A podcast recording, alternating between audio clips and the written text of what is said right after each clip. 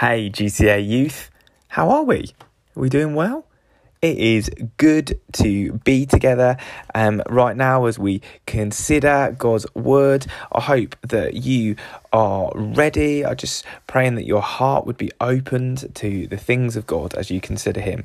Um, once again, just a reminder: if there's any questions that you guys have, um, or any ways that we can support you in prayer through some of the things that we've considered, please do make sure that you get in touch with us. Just again, a reminder and reminder that we're in the second half of the book of Ephesians, so we have walked through some deep core truths of who we are in God, of what God has done for us, of, of what Jesus has done, and these realities. And if you're diving into the podcast around now, I would encourage you to go back and listen from the start because actually uh, we're getting to the application side of stuff now. But in order to apply what we're applying, we need to understand what came before it. So just an encouragement there if you're jumping in um, later on. So we're going to read verses 11 to 14 this morning of chapter 5. Not this morning, could be any time don't know when you're listening, but we're going to read it now from verses 11 to 14 of chapter 5. Take no part in the unfruitful works of darkness, but instead expose them.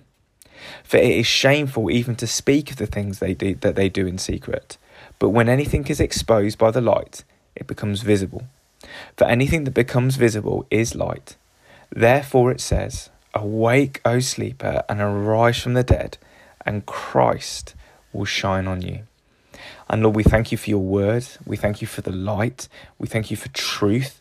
And we thank you for the, the fact that you have said that it is the truth that sets us free. So we thank you for that in your name. Amen.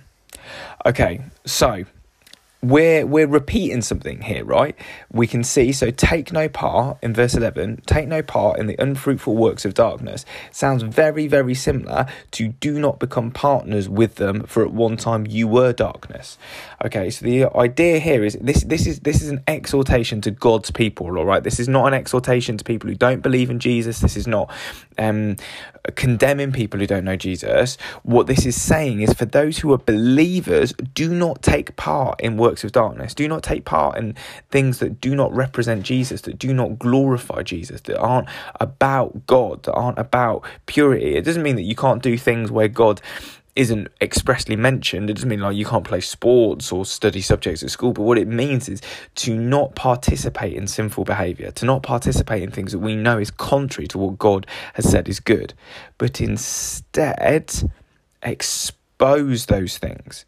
Now, exposing here means like to reprove or to convince someone through argument or discussion, and and and what this means is it's it's it's not slandering or gossiping, it's not tearing people down, what it is doing is as you identify sin in other believers, as you identify works of darkness, as you identify things that are wrong and go against what God has said, then you expose them, you bring them to the light. And in Matthew, Jesus gives this way of doing it. He says that you approach someone, a believer, brother or sister in Christ, who is sinning, and you approach them on your own and you identify lovingly the sin that is in them. This is the speaking truth in love, right? The sin that you've identified.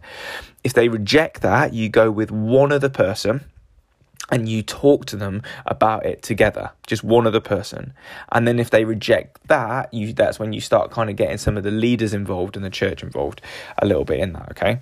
Now the point of this is to build people up to love people and to help us to walk in the light. We expose the works of darkness. We don't have any part in them because we are living in the light as children of the light okay and every, anything exposed by the light becomes visible. It becomes something that you can deal with.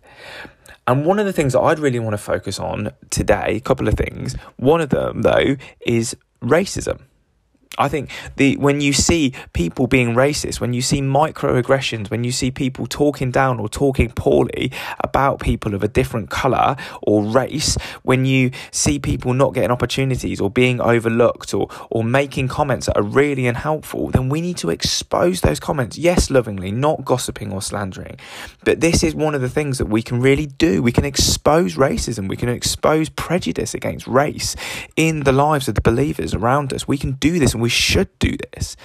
Another part is sexual immorality. When people are, are talking about sleeping with people or porn or, or things like that, and they're supposed to be a believer, that's the stuff we should be calling out with in one another and exposing. And it feels harsh, and I know that because we're told that people are allowed to do what they want as long as it doesn't hurt people.